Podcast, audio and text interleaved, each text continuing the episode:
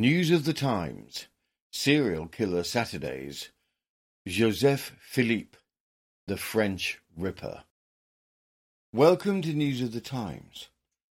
Today's episode looks at brutal crimes of what has historically become known as the French Ripper. Joseph Philippe, but which at the time were referred to as the Terror of Paris. The brutal series of murders took place in Paris some 25 years earlier than Whitechapel Jack. A thirst for blood that targeted unfortunates in the lower classes of Paris was a hallmark of Philippe, similar to Whitechapel Jack. But Philippe did not limit himself to one small area of Paris.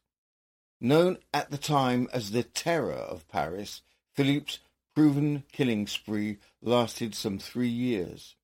He was suspected in the end of having killed at least 23 women, although there are questions of potentially many more in Algiers as reports spread of several mysterious deaths during his time there.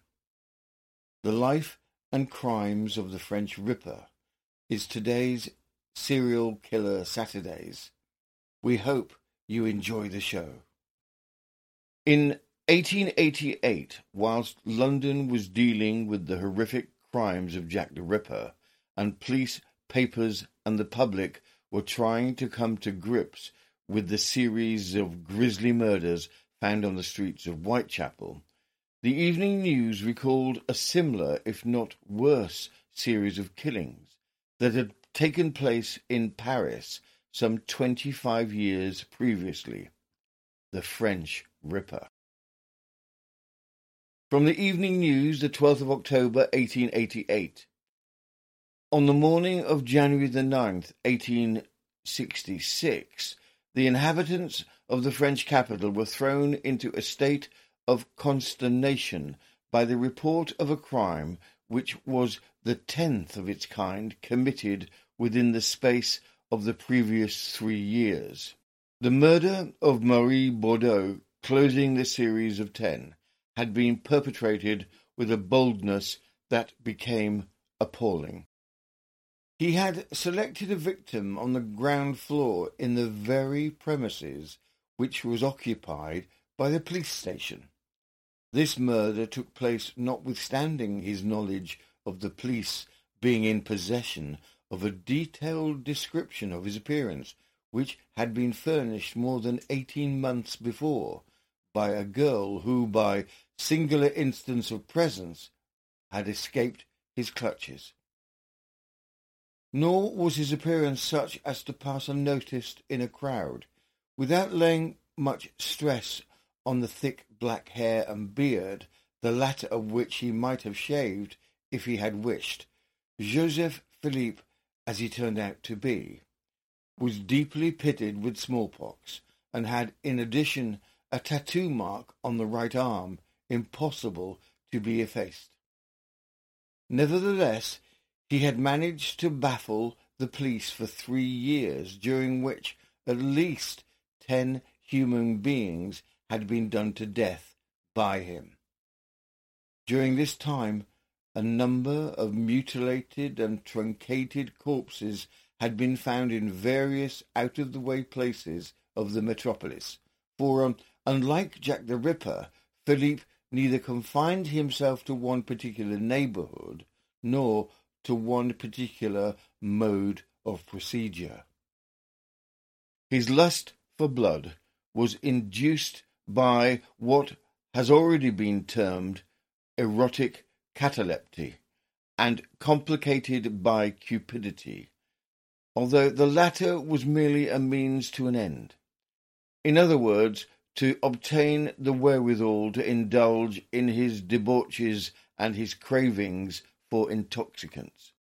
There is, however, no doubt that the height of his fiendish lasciviousness was the agony of his victims as they weltered in their blood. Consequently, he did not disdain to track his prey among the better class of unfortunates, but to use a vulgar expression, everything was fish that came to his net. Home or no home to which to take him was a matter of indifference as long as he saw his way to accomplish his all-pervading idea, murder under the pretext of caressing. None felt safe, and the newspapers of the time had to record a panic throughout the whole of Paris, similar to that which I have already mentioned as prevailing in the neighbourhood of Whitechapel. So much was this the terror of Paris between 1863 and 1866. Unlike Jack the Ripper, descriptions which were vague, the police had detailed accounts of the man they were looking for. Much was made of his pock-marked face and the tattoo on his arm born under a bad star. Although Philippe is aware that the police have a detailed description of him, he has no issue whatever of killing one of his targets in the same building shared by the police. Philip had been in the regiment where he served honourably for a time. He reportedly had a love for absinthe. With his misdeeds whilst in the service, he was sent to Algeria for a year as punishment. Here, some of the local prostitutes mysteriously vanish or are found slaughtered. From the Evening News, the 12th of October 1888. The prisoner's appearance and antecedents correspond with the last epoch of his history. He is a short, thick-set man with black hair, closely cut beard and moustache, low forehead, deep-set eyes, thick lips, and a generally ferocious look, although dressed in the garb of a well-to-do workman. According to eyewitnesses, the prisoner, notwithstanding his scarred face, is by no means repulsive. His features, when unmoved by passion or drink, betray nothing of the fiendish, bloodthirsty manias that sway him at his dangerous moments. Their opinion agrees with the evidence of his former employers, all of whom testify to his invariably good temper, honesty, and activity when not under the influence of drink. They are further borne out by the military authorities who state that until drunkenness set its seal upon him, he served with credit to himself and to the satisfaction of his superiors. But a year after his admission to the ranks, he began to misconduct himself, and he was sentenced to one year's imprisonment. And after his liberation, he was transferred to the punishment battalion in Algeria. He remained there until his final discharge in 1860. On his discharge, Philippe moves to Paris in 1860. A trail of hideous crimes begin to take place in Paris from 1861, mostly against women of the poorer classes. Paris's most famous detective of the time, Monsieur Claude, is on the case, but despite quite clear descriptions of the killer from the few women who have managed to escape his attack, the terror of Paris, as Philippe becomes known, remains free to kill again. Although suspected of 23 killings in Paris alone, for the purpose of conviction, the prosecution focuses on the three latest crimes. Julie Robert.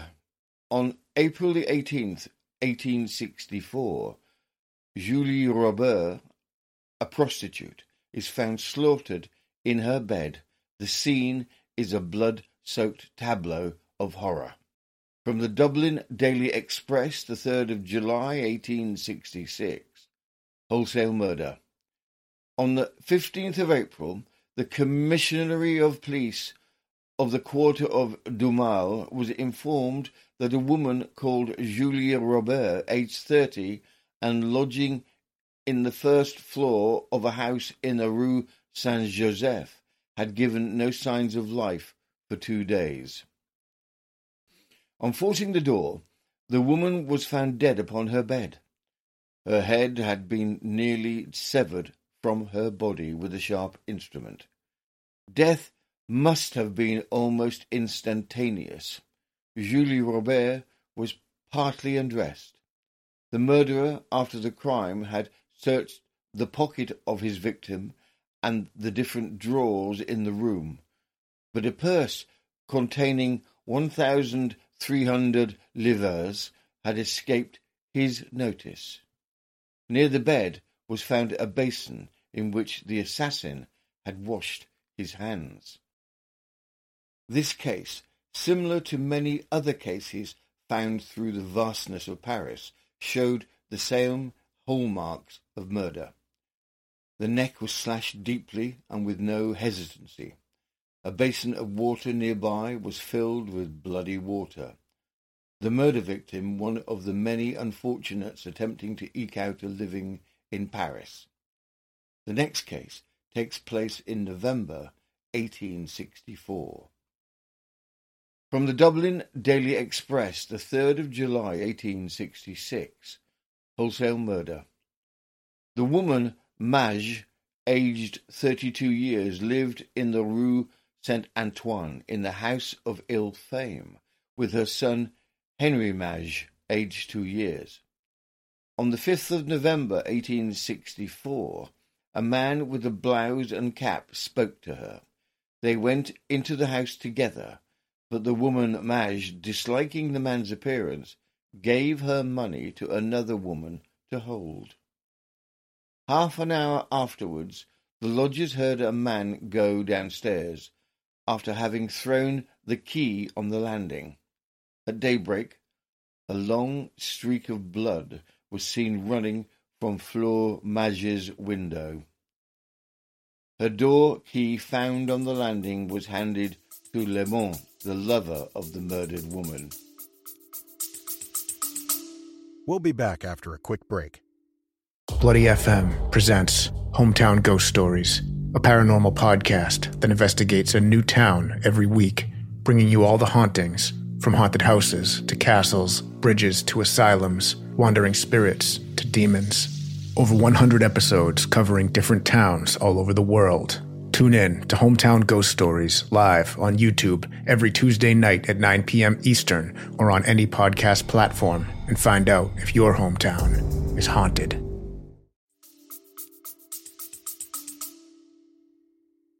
On the door being opened, a fearful sight presented itself. The woman, Mage, and her child had been hacked in a manner too horrible to describe. Flore Mage's throat had been cut with a strong hand. Still, she had managed to crawl to the window where she had been seen, but she was unable to call out. The child had evidently cried. He had been stabbed in the mouth. The room had been pillaged. The murderer then flung the two corpses together, got a basin, and washed his hands. The struggle must have been a severe one, for the cat was found crushed between the bed and the wall. There can be no doubt that Philippe committed this double crime, for he was seen by another woman to whom he had spoken on the night in question, walking with Flore and this girl proved his identity by declaring that the man had on his arm ne sous un malaise et al. And Philippe is thus tattooed. Roughly translated, it means born under a bad star. The next two cases were the ones that would finally enable the capture of Joseph Philippe. From the Dunfermline Saturday Press, the 27th of January 1866, a Paris tragedy. The murder of the woman in the Rue Ville-l'Évêque in Paris has been arrested by the police. Joseph Philippe, for such is the man's name, went to the other side of the Seine and attempted to kill another woman who resisted so strongly that the assassin made off, but was captured after a hot chase in the Rue Jacob. The police at once saw that they had caught no common malefactor, and after a careful search found items that had belonged to Marie Victoria Bordeaux. The lover of that woman was sent for, and he recognized her purse, which was empty. Philip was taken to the morgue and confronted with his victim, who was lying there in a state of nudity, with her throat fearfully gashed. For some time he withstood this test, but finally he made a clean breast of it. It appears that Marie Victoria, whilst under the knife of the murderer, kept striking with her hand against the wall, but the neighbours, accustomed to violent scenes in the next room, took no notice of this death signal. Even after Joseph Philippe had left the house, the poor woman managed to crawl to the window, and she was seen by some people in the street to raise herself up and then fall back. They thought the woman was drunk and passed on. Although Philippe was clearly seen by others leaving the scene of the horrific crime, he remains at large. Undaunted, Philippe sets his sights beyond the usual class of prostitutes for his next victim. In January 1866, the police manage to cap Philippe as he escapes from another attempted killing that went wrong. Interestingly, in this case, which eventually caught him, he had changed his usual methodology and based the killing around a robbery. From the Dundee Advertiser, the 2nd of July, 1860, a frightful chapter of crime. 23 murders by one man. On the, the 11th of January last, a middle aged widow lady in Paris, Madame Midi, by profession a painter, narrowly escaped being murdered. A man who had lately been in her house as a workman in the employment of a frame maker whom she patronized was the intended murderer, and he had doubtless been tempted to the deed in order to rob his victim of some small but valuable paintings which had been entrusted to her by a Polish prince. On January the 11th, he presents himself at the lady's apartment to inquire for a tool he pretends to have left the last time he was working there. When the lady replies that she has seen no such tool, he draws from beneath his blouse a pillowcase, asking whether she can identify this as her property. The lady, wearied of his importunities, turns her head, and the intruder flings the pillowcase over it, intending to set to work in his usual manner, namely, to strangle her partially before cutting her throat. In her desperate efforts to free herself from her assailant's grip, Madame Midi firmly sets her teeth in the hand which was endeavouring to stifle her cries. Fortunately, her studio is only divided by a thin partition from another one, and the neighbour, hearing the noise of a struggle, rushes to the rescue. He knocks at the door and, receiving no answer, flings open the window on the landing overlooking the courtyard and shouts for the concierge, after which he knocks again. This time the door is opened by an individual who, in the coolest way imaginable, tells him, uh, Madame Midi has suddenly taken ill. I'm going for the doctor. I don't think it is much. With apparent calmness, he proceeds downstairs until he hears the cries of Madame Midi, Stop him! Stop him! as he is crossing the courtyard. He then takes to his heels, but in vain, because before he has reached the Rue Jacob, he is arrested. A tremendously long bladed knife is found upon him, and the search in his room reveals, besides many blood-stained garments, the purse of Marie Bordeaux and the empty razor case. The police soon identified him as the man who was wanted for a horrid murder committed a few days before, that of Marie Victoria Bordeaux. A little more investigation proved that their prisoner, Joseph Philippe by name, to be one of those great criminals of the Dumollard type, who committed murder by wholesale, partly from pure bloodthirstiness of nature, and partly for the plunder and outrage of their victim.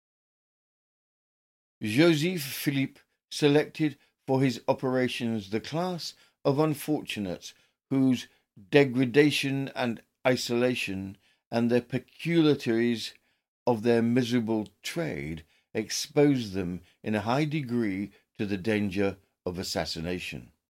The prisoner is the first to have seen in these facts of unfortunates the chance of a living. From the evidence now obtained, it is certain that he did act on a system.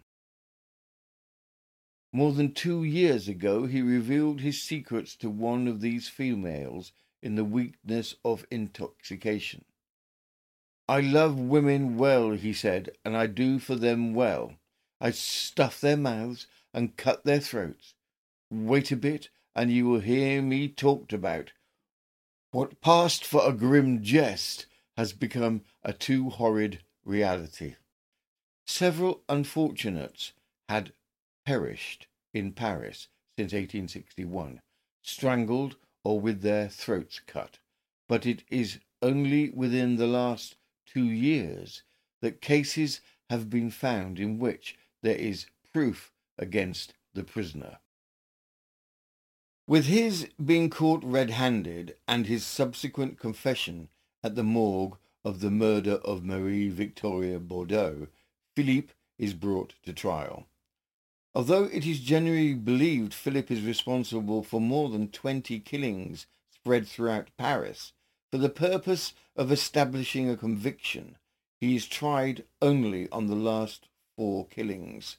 Julie Roger, Flore Mage and her two-year-old son, and Marie Bordeaux.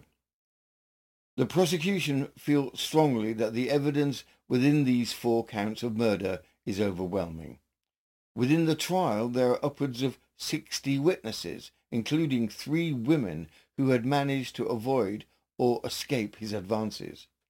Several items found in his lodgings are known to have belonged to various victims and are identified by friends and family. Throughout the trial, Philippe maintains his composure. From the Sun, London, the 28th of June, 1866. There are upwards of 60 witnesses in support of the charges of murder against Philippe, now in course of investigation before the Court of Assizes in La Seine. The evidence first taken by the court was in reference to the murder of the girl Julie Robert, called, for distinction's sake, the murder of the Rue Saint Joseph. Several articles found in the prisoner's lodgings were identified as having belonged to the deceased girl. The president put questions having reference to all the five murders for which the prisoner is being tried. The result is that he acknowledges some and denies the others. The president asked him to give details regarding them. The prisoner replied, All this confuses me. I should be afraid of not telling the truth if I were to seek to recall to memory old recollections now nearly effaced from it. As expected, Philippe is found guilty, and Paris breathes a sigh of relief. From the Dublin Evening Post to 30th of June 1866. Trial for murder in France.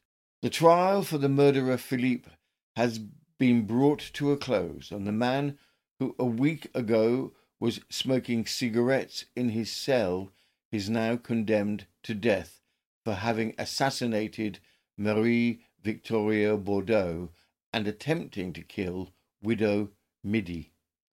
The prisoner was accused in the indictment of having also murdered a woman called Mage and her child, and a girl, Julie Robert.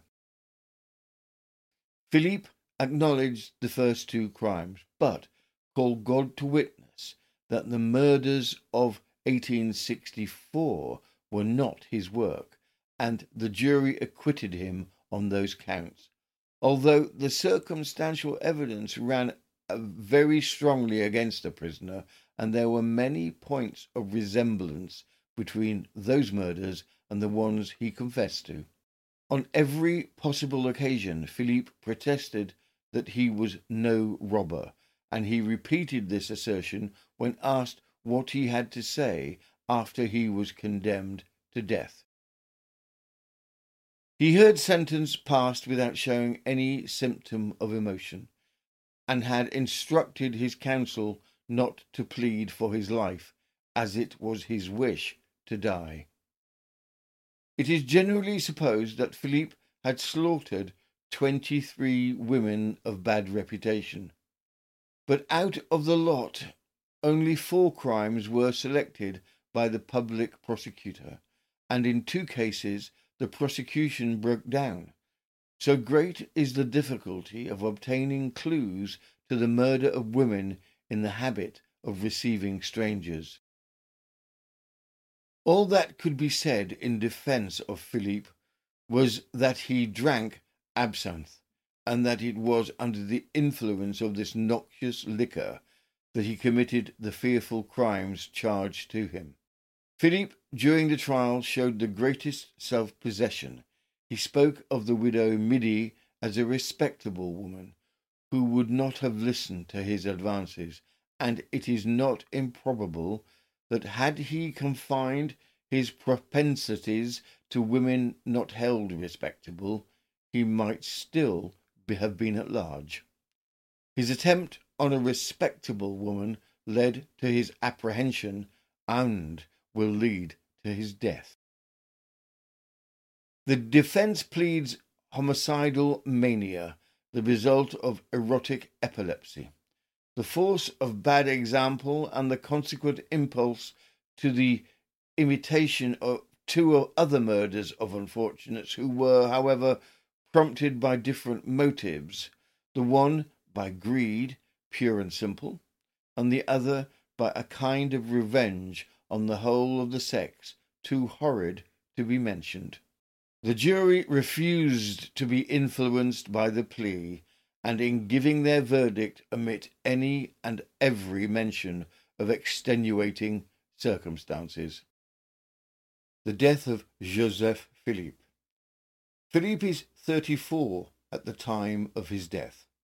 As he awaits his meeting with Madame Guillotine, Stories are recounted of his last days in his cell. Apparently, he is tormented by terrible nightmares every night. It is the general belief that his nightly torment is the spirits of the many women he has killed.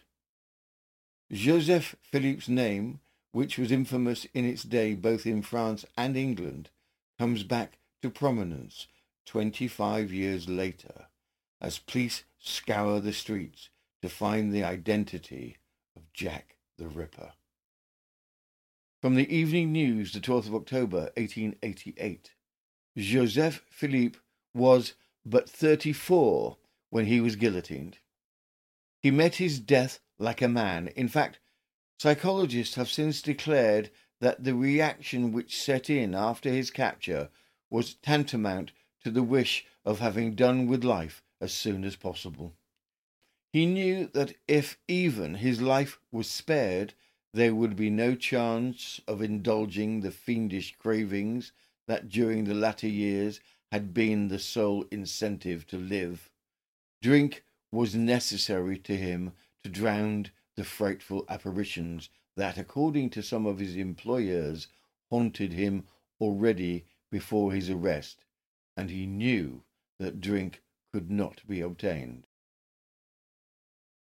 That concludes this episode of Serial Killer Saturdays, The French Ripper. We very much hope you enjoyed the show.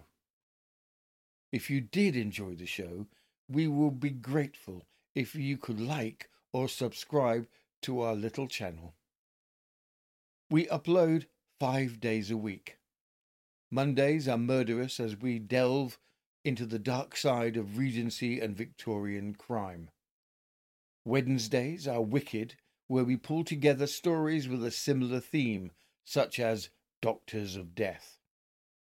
Fridays are frightful, where we look at crimes in a location, such as stories from the stage to murder and scandal in the aristocracy. Saturdays is Serial Killer Saturdays, where we investigate serial killer stories from the past.